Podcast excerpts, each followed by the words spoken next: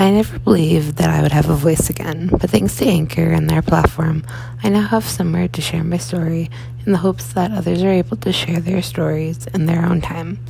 Hey there, my name is Amanda, creator and producer of the podcast Surviving Has a Price. So today's episode is going to be a little different. I'd like to dedicate this episode to the incredible, an incredible, an incredible woman. May your fierceness, fierceness, bravery, and optimism always help keep your head above water. You can move mountains with your with your resiliency. Please never forget that, and please don't ever stop passing that lesson on to your students.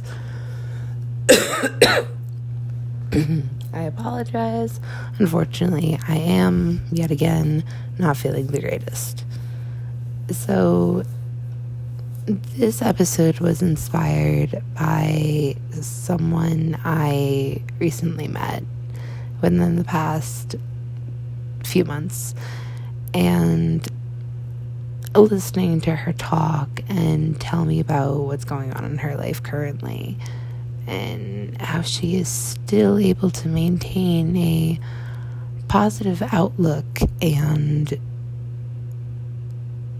have some form of hope in inside of her right now is a very incredible feat in my mind and in my eyes because I I know what she's going through. Unfortunately, I know the hardship she's facing. And I know how terrifying that that situation that she's in is. And that's what inspired me to do this episode today. Um, I'm going to throw in a few side notes to begin that there will be quite a few quotes in this episode as I I am an avid writer, an avid collector of words and stories and these quotes that I'm choosing for this episode are very spot on. And I hope that of all the episodes that I do, this episode in particular makes you stop and think why it is difficult for those of us who have been through such traumas to talk about our traumas. so, I'd like to start off with a part of a quote. And that quote is I never want to be called resilient again. And the word resilient means you're able to withstand or get over something or recover quickly from a difficult condition. Now, a lot of people a lot of people see resilience in when you are injured from a sport and you are you were injured but you get back up and play that is seen as resilience.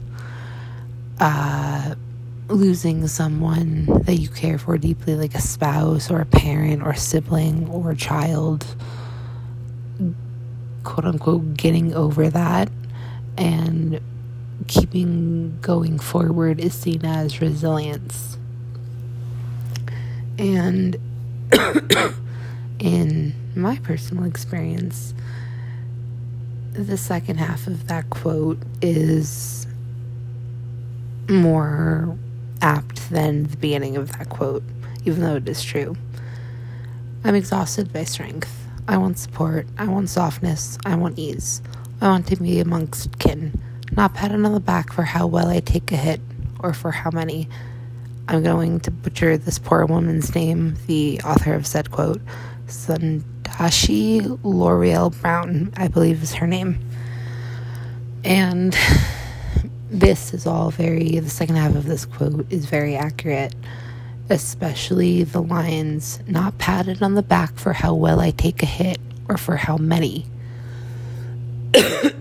and I say that because I know I I try. I I, I try and script my podcast episodes before I do them because I find having a rough outline of what I'm going to say is more helpful than flying blind.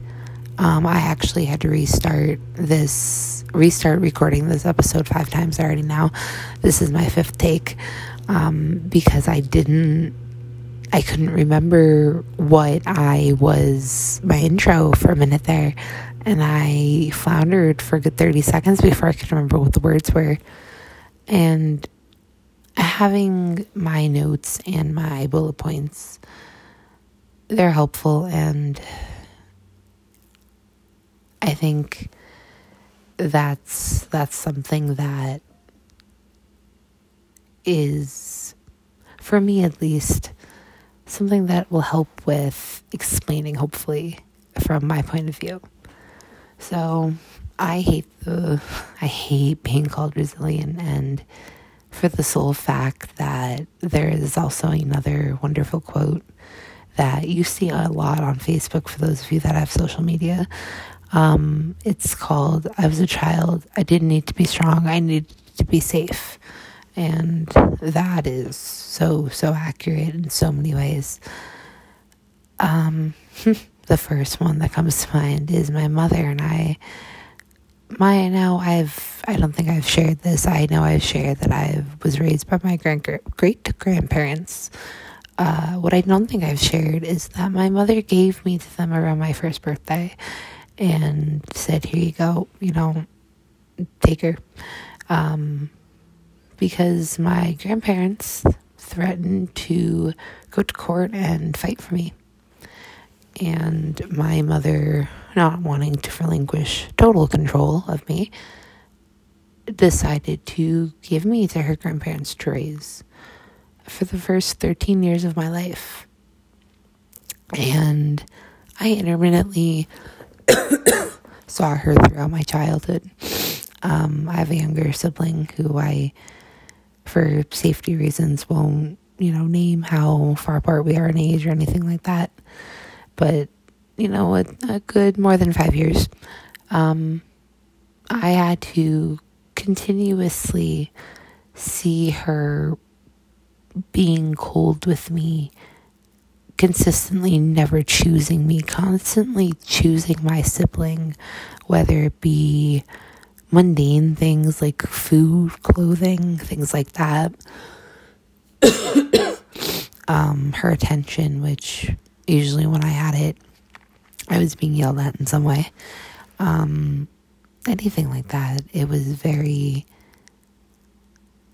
difficult and that that really led into the second thing was abuse. Uh, when we did see one another, she was very abusive towards me, uh, emotionally and physically. Physically, she she kind of, within reason, uh, let sleeping dogs lie. When I was about thirteen or so, when I moved in permanently with them, I. Uh, I don't remember as I got older many instances of physical violence or physical abuse with her.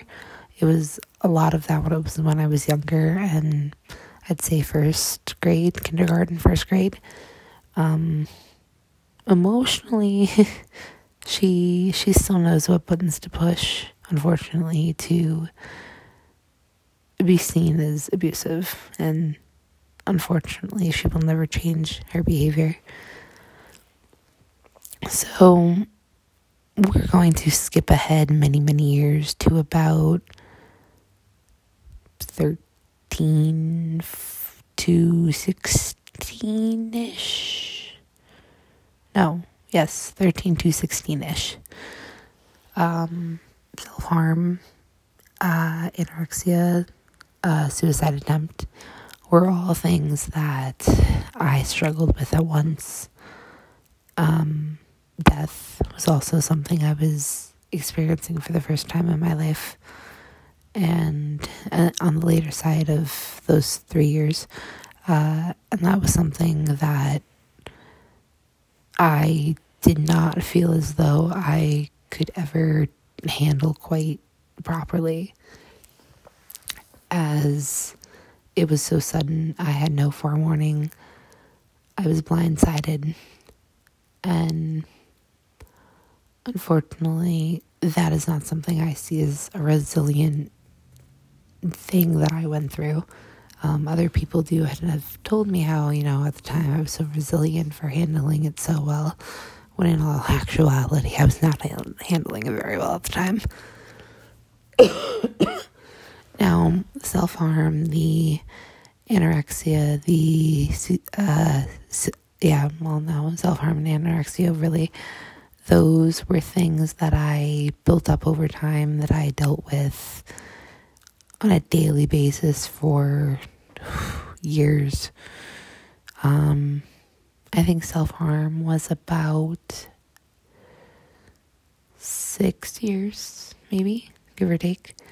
Um, anorexia. Now, with that, I I have since restored my weight. I don't have the mental part of it where it's like I have a tiny little voice in the back of my head saying, Don't eat that. How many calories are X? I don't have that anymore. Um, I have the flip side of it where I have no appetite 90% of the time. And of that 10% of the time I do, I'm usually nauseous when I eat and if I'm not, I just, I genuinely don't want anything, unfortunately. And I know I have to eat because I have a toddler and he needs to see me eat. And we eat dinner together every night. And sometimes that's hard because I know I'm genuinely not hungry, but I have to eat.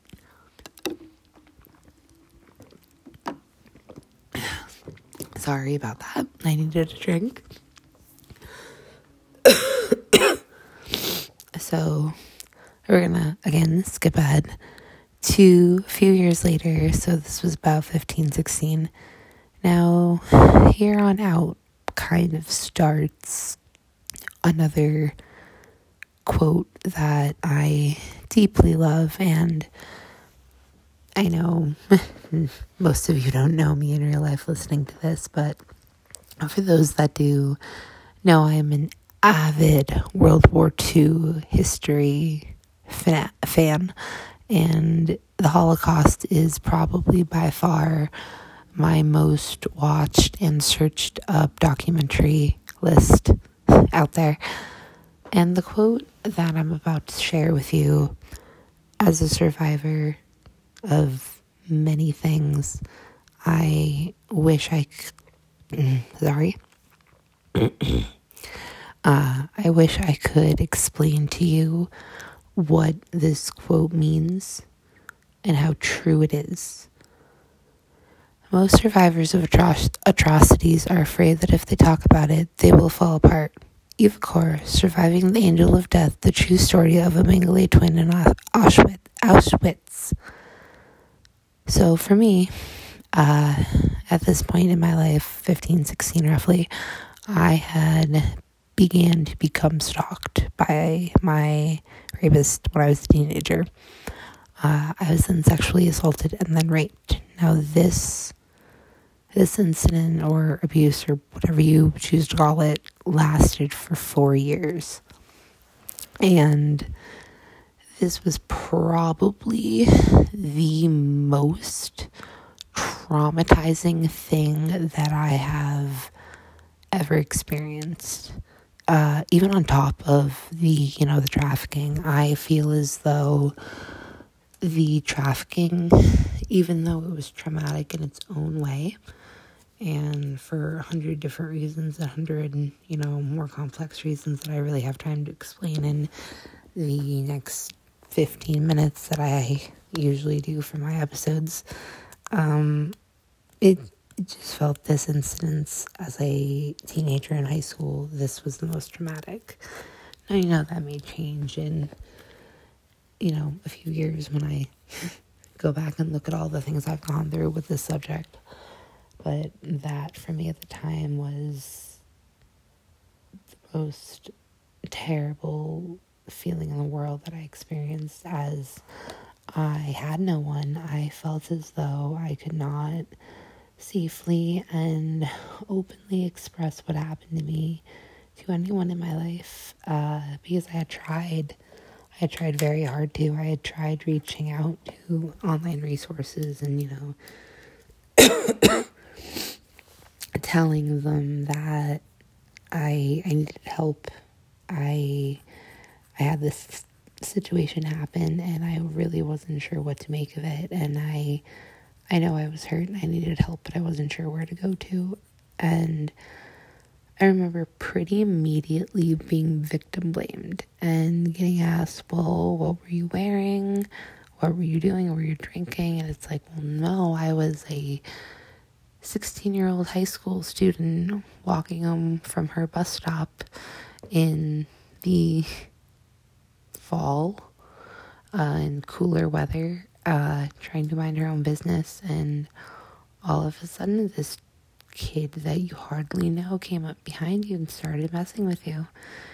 And a lot of people don't realize that, you know, that while it, it does, yes, it does sound tame and so much lesser than some of the things I've talked about and, or, you know, hinted at that I've gone through.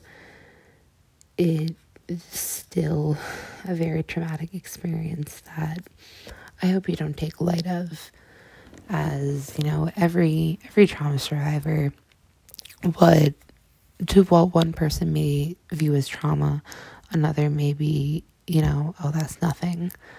And everyone has a different pain threshold. Physically, I have been told I have an amazing pain threshold and I laugh every time because with some things it's terrific. Tooth pain is not one of them. Thankfully, I currently am in no pain. I am expecting to get three extractions done, a few uh, cavities filled, unfortunately. But so far, so good with the pain. So, the next uh, point, I guess, I'll highlight is my high anxiety PTSD and comma my ADHD diagnosis. So my super high anxiety and PTSD really, really picked up. Um, I'd say when I was about eight, 19 maybe, 19, 20 ish. Um, nothing specific happened at this time that really made it pick up. It was just kind of in the back of, you know, everything. And unfortunately, there had been times where I had run into my rapist at the time, and I I did not handle it well, and I had some severe PTSD reactions to having to deal with him. And um, that is definitely in its own right also highly traumatizing. I actually I saw a really fantastic quote that I wish I could pull up so I can get word for word for you. It was from I want to say Instagram. I think I saw it on. It basically said, you know, actually no, it was Facebook and I think I can get a word for word so the quote goes, you know, trauma survivors don't avoid people, places, things, memories, emotions, feelings, you know, that sort of thing because it upsets us. We avoid it because it lights our nervous system up like a forest fire. And in the next paragraph, it goes a forest fire that can sometimes take days, weeks, or months to put out. And I wish I could say that my high anxiety and my PTSD did not affect me like that, but they affect me like that. They affect me like that more often than not. And I think one of the hardest things about that is not feeling crazy, as it's a common feeling and a common I can't believe this is what's running through my mind right now. This isn't something that's happening. It's actually uh, pretty funny. I had been talking to my therapist uh, earlier this week, and I had mentioned to her how my prior therapist, um, when I lived in the state I was trafficked in, um, we had done, we had been working on something with on uh, rational and irrational thoughts to kind of help deal with my anxiety. And it was working actually really well. And I had mentioned it to her and I had said to her, you know, this is something that I've noticed to an extent helps me. And I'm definitely willing to go back to this and give it a try because Lord knows I've been suffering recently with this, with my anxiety and my PTSD. I've been suffering pretty badly. Um, so I also mentioned with this point my ADHD diagnosis. In February of this year, I was diagnosed with inattentive ADHD. So, what that means for me, at least, is I have a very hard time focusing. I constantly am moving from place to place to place, to thing to thing to thing, to action to action to action. Um, I constantly have music on to that's most that's also a anxiety and a PTSD thing, but I constantly have music on to help me focus. Sorry, I need another drink. Um, at work, especially, I am most infinitely and commonly known for using uh, utilizing the speaker that we have in our classroom to play music in the morning because, or throughout the day in general, because I like the sound and I like the relaxing tones it gives off, even though most of my music is not quite relaxing. my ADHD diagnosis.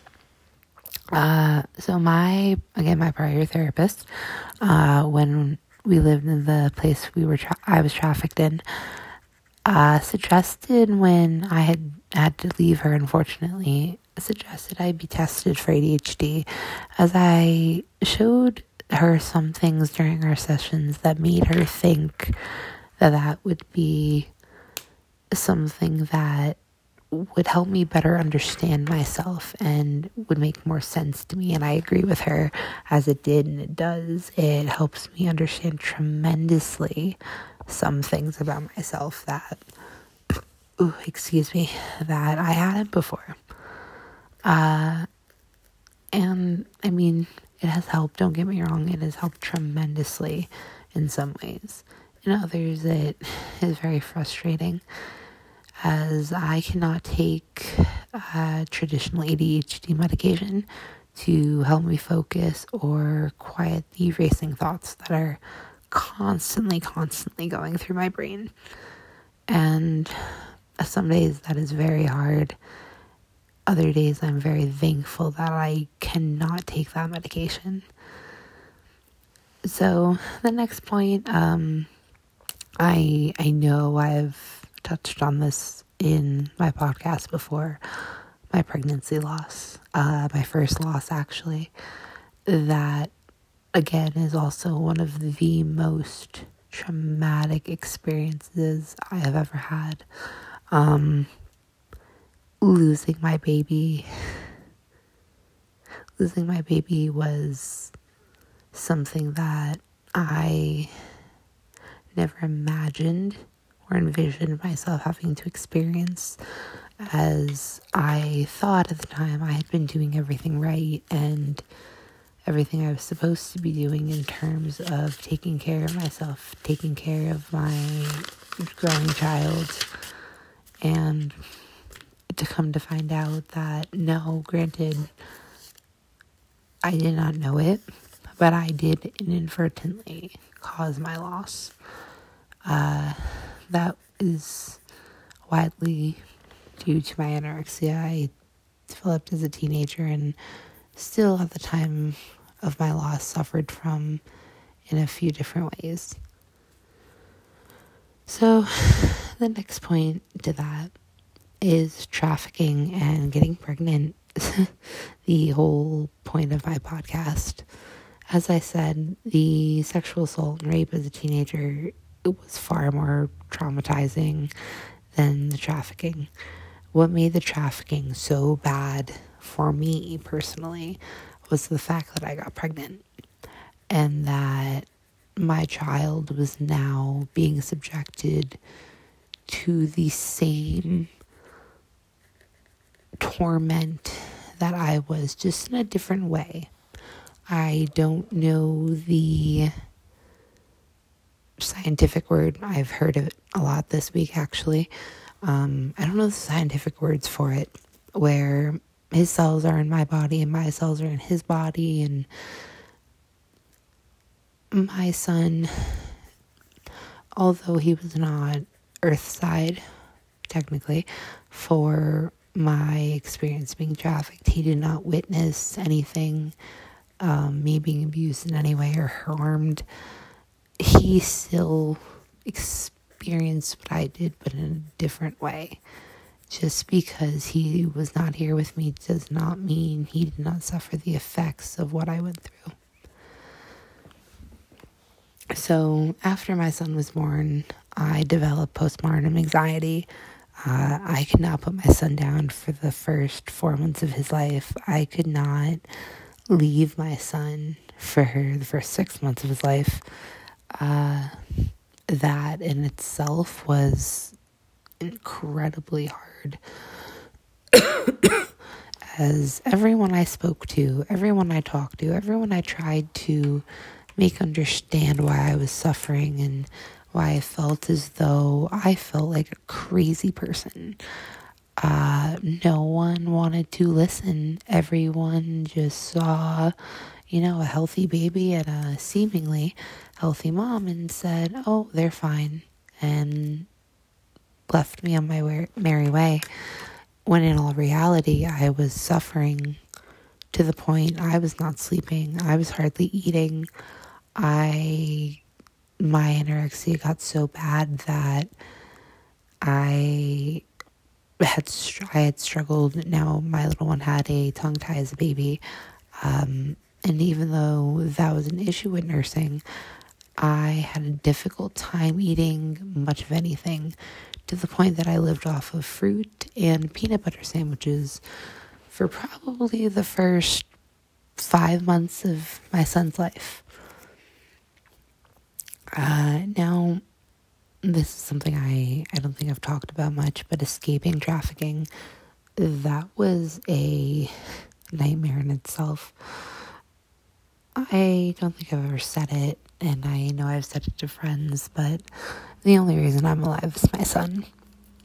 And I say that not to garner sympathy, but to make you understand that had I not gotten pregnant with my son, I would very likely end up dead because of the trafficking. Uh, trafficking victims only have a seven year life expectancy. I was trafficked for two and a half years. Uh, I was almost on my halfway point. um, so with with escaping trafficking, I I did not. I focused on my son when I got when I got out when I, we were at sa- when we were in safety. Uh, I focused solely on everything I could do for him, not so much myself. I did I did continue my therapy appointments as that was for you know him his sake. He needed a healthy as much as humanly possible mom to care for him, and I was trying to give him that. Trying, not quite succeeding. Uh, so I have also mentioned, I believe, I have had two other pregnancy losses.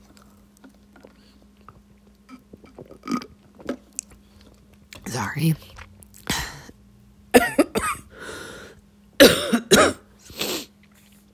um, one when my son was approximately nine months old, and then another when he was a little over a year old. Uh, now, both of these losses were were not surprises. Um, they they were not they were planned. The pregnancies were planned well in advance. Um, but my losses were surprising and traumatic for both of them, and for many reasons that may not be understandable to a lot of people as to why they would be traumatic. But for someone who has lost children already, it it brought up, you know, all those emotions I felt when I lost my first, and then also when I had my son. Um, the fear, the anxiety, the what am I going to do if I lose this baby too, all of that. So, another big, big thing that I feel is likely seen as resilience, quote unquote, is when threats to our safety were made to my son, mostly to my son. Uh, I mean, I have been threatened so many times. It has become second nature. Uh, I hear it and I don't really blink an eye. I hear it towards my son. I am ready to fight, ready ready to defend him in any way possible. And when that threat happened to his safety, I did what any good mother would do, and I got him out of that situation. And before doing that, I have been labeled a terrible mother, a terrible daughter, a terrible human being uh, by my family, even though they were the reason that we had to leave. Well, part of the reason. I say all this to help you understand why survivors are seen as resilient. Because if I said this to a quote unquote normal person or someone who has not gone through such extensive trauma, they would say, Oh, you know, you are so resilient. You are so strong. Um, a coworker of mine a while ago said to me, Of course, you did it. You have no other choice. Of course, you were able to, you know, get through it. You have no other choice. And when she said that to me, I, I smiled because she got it. She understood. She understood that I had no other choice because it is never going to be about me again. My resiliency comes from my son. Everything I do is, every step I take forward is because of him. And more often than not, I am absolutely terrified of some of these steps forward I have to take. And that is going to kind of lead into a point, uh, asterisk, a star, a note that I'd like to point out that survivors of trauma, especially sex trafficking, sexual assault, domestic violence, abuse, need, absolutely need a safe, realistic, nurturing environment where they can talk about that trauma that they've experienced and feel validated in that trauma without being gaslit by someone. Whether that someone be family, a friend, um, a therapist, though I, I don't think I've really encountered too many therapists that are like that, but still, you know, just not a lot of people have that. I am very lucky enough to have a wonderful therapist and an equally wonderful, supportive staff where I work that knows about what happened to me. Uh, for the most part, a good portion of the staff does anyway.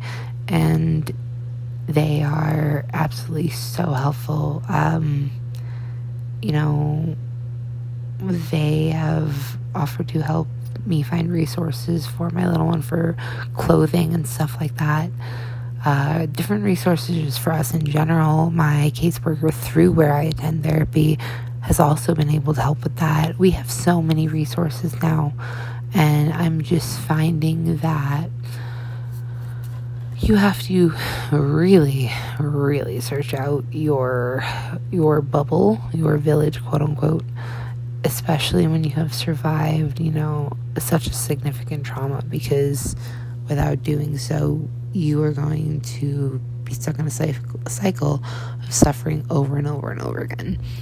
And that's not fair to you, that's not fair to anyone.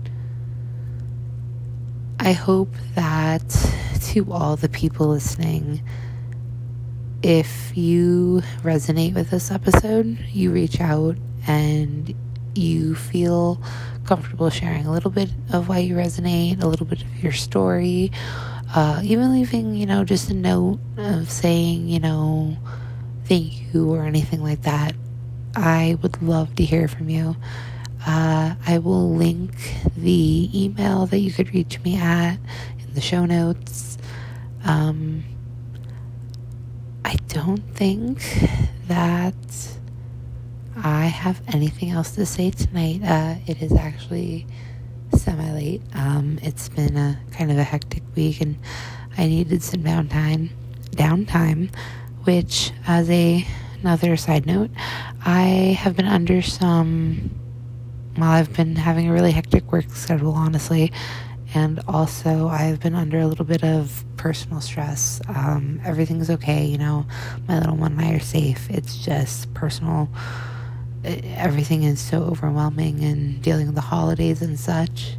Everything has been a cluster of one thing at a time, all at once, unfortunately. So that is why I have not updated in really a month almost.